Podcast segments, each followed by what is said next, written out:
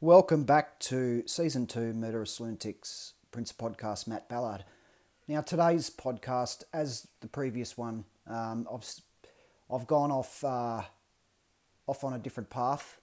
So previous ones were the murderous lunatics themselves of people, serial killers in Australia, and so on. And I did say that I would venture out into the world now, which I currently am doing. So today's uh, podcast will be about the Pripyat uh, 1986 Chernobyl disaster, but it's not only the Chernobyl disaster itself that I would like to uh, talk about. It's mainly uh, the radiation exposure uh, thereafter, with uh, people being exposed to radiation, um, unborn fetuses uh, absorbing the radiation and mutating into um, uh, deformed people. And I'd like to talk about what radiation can do to a person. Um, as you've seen in various movies that they've had, a um, bit of a, a dramatisation of um, radiation exposure with uh, mutated zombie looking creatures. Um, it's not always like that, and I'm sorry, but they don't turn into mutated zombie creatures where they're just actively running around eating humans. Um, radiation exposure, every day we're exposed to radiation in one form or another, uh, which I'll get to later in the podcast. But first, I want to talk about um, the Chernobyl disaster itself and, and what actually happened. And then we'll talk about the events after and, and the radiation exposure. The Chernobyl accident happened because of a safety test, which took place on April 26, 1986.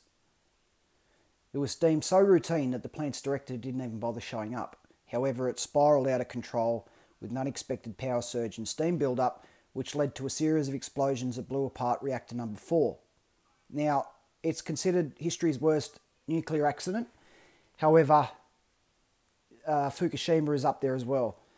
Um, the Chernobyl disaster killed 31 people directly, including 28 workers and firefighters who died of acute radiation poisoning during the cleanup. Uh, it's also believed to have caused thousands of premature cancer deaths, though nobody knows the exact number for sure. Um, it is a uh, restricted area um, due to contamination. Um, it still registers um, a huge amount of uh, radiation to this day. So basically, what, what the test was was to reduce power at reactor number four uh, to determine whether, in the event of a power failure, the plant's still spinning turbines can produce enough electricity to keep coolant pumps running during the brief gap before the emergency generators kick in. Now, shutting down um, a reactor isn't like flicking off a light switch. It's like applying brakes to a car slowly. Um, it does have to decelerate, so it's, it doesn't just shut off. Now, when they started the test, there was an unexpected power surge. An operator did try to press the emergency shutdown button, but the control rods jammed as they entered the core. Now, the explosion blew a thousand ton roof right off the reactor and shot a fireball high into the night sky um, and filled the air with dust and graphite chunks. And from there on, radiation began spewing out. Walls and equipment collapsed, um, dozens of fires, um, including one on top of the neighbouring reactor. Despite all evidence to the contrary, the nuclear engineer in charge of the test insists that reactor number four is still intact. He later died of uh, radiation poisoning. Hmm. Now, people that did assist with the uh, the fire and the cleanup and so on, um, firefighters, police, other other residents, um, they had no idea about the radiation. So these guys were were just filled with radiation immediately. Um, up to I think 36 hours later, uh, the, the town was informed uh, of the of the radiation itself, and they asked all the residents and neighbouring villages to uh, pack a bag with just a small amount of items in it, things to take. You'll be back in a few days. Um, and then soon after they left, they closed the area off. So weeks later, after the place has been shut down, they encase it with concrete and, and metal, which is also known as the sarcophagus. Um, now, that's basically the incident that happened and, and what followed. But years later, there were other effects um, that led to a lot more people dying, um, and that was the long term exposure to radiation itself, uh, which also affected the babies, like I just said earlier. Um, so, we're going to talk about radiation and some examples of radiation. So, we're all exposed to radiation at some point in our life, uh, whether it be UV radiation, which is from the sun. Um, however, there are detectable amounts of uh, radiation which do occur naturally, which is in soil, uh, rocks, water, air, even vegetation. Uh, but it's large doses that can have the dramatic and life changing effects. Uh, there are different kinds of radiation um, alpha, beta, gamma. Gamma is the one that uh, made Bruce Banner the Hulk. Exposure to high amounts of gamma radiation should have killed him, but it didn't. It turned him into the big green monster.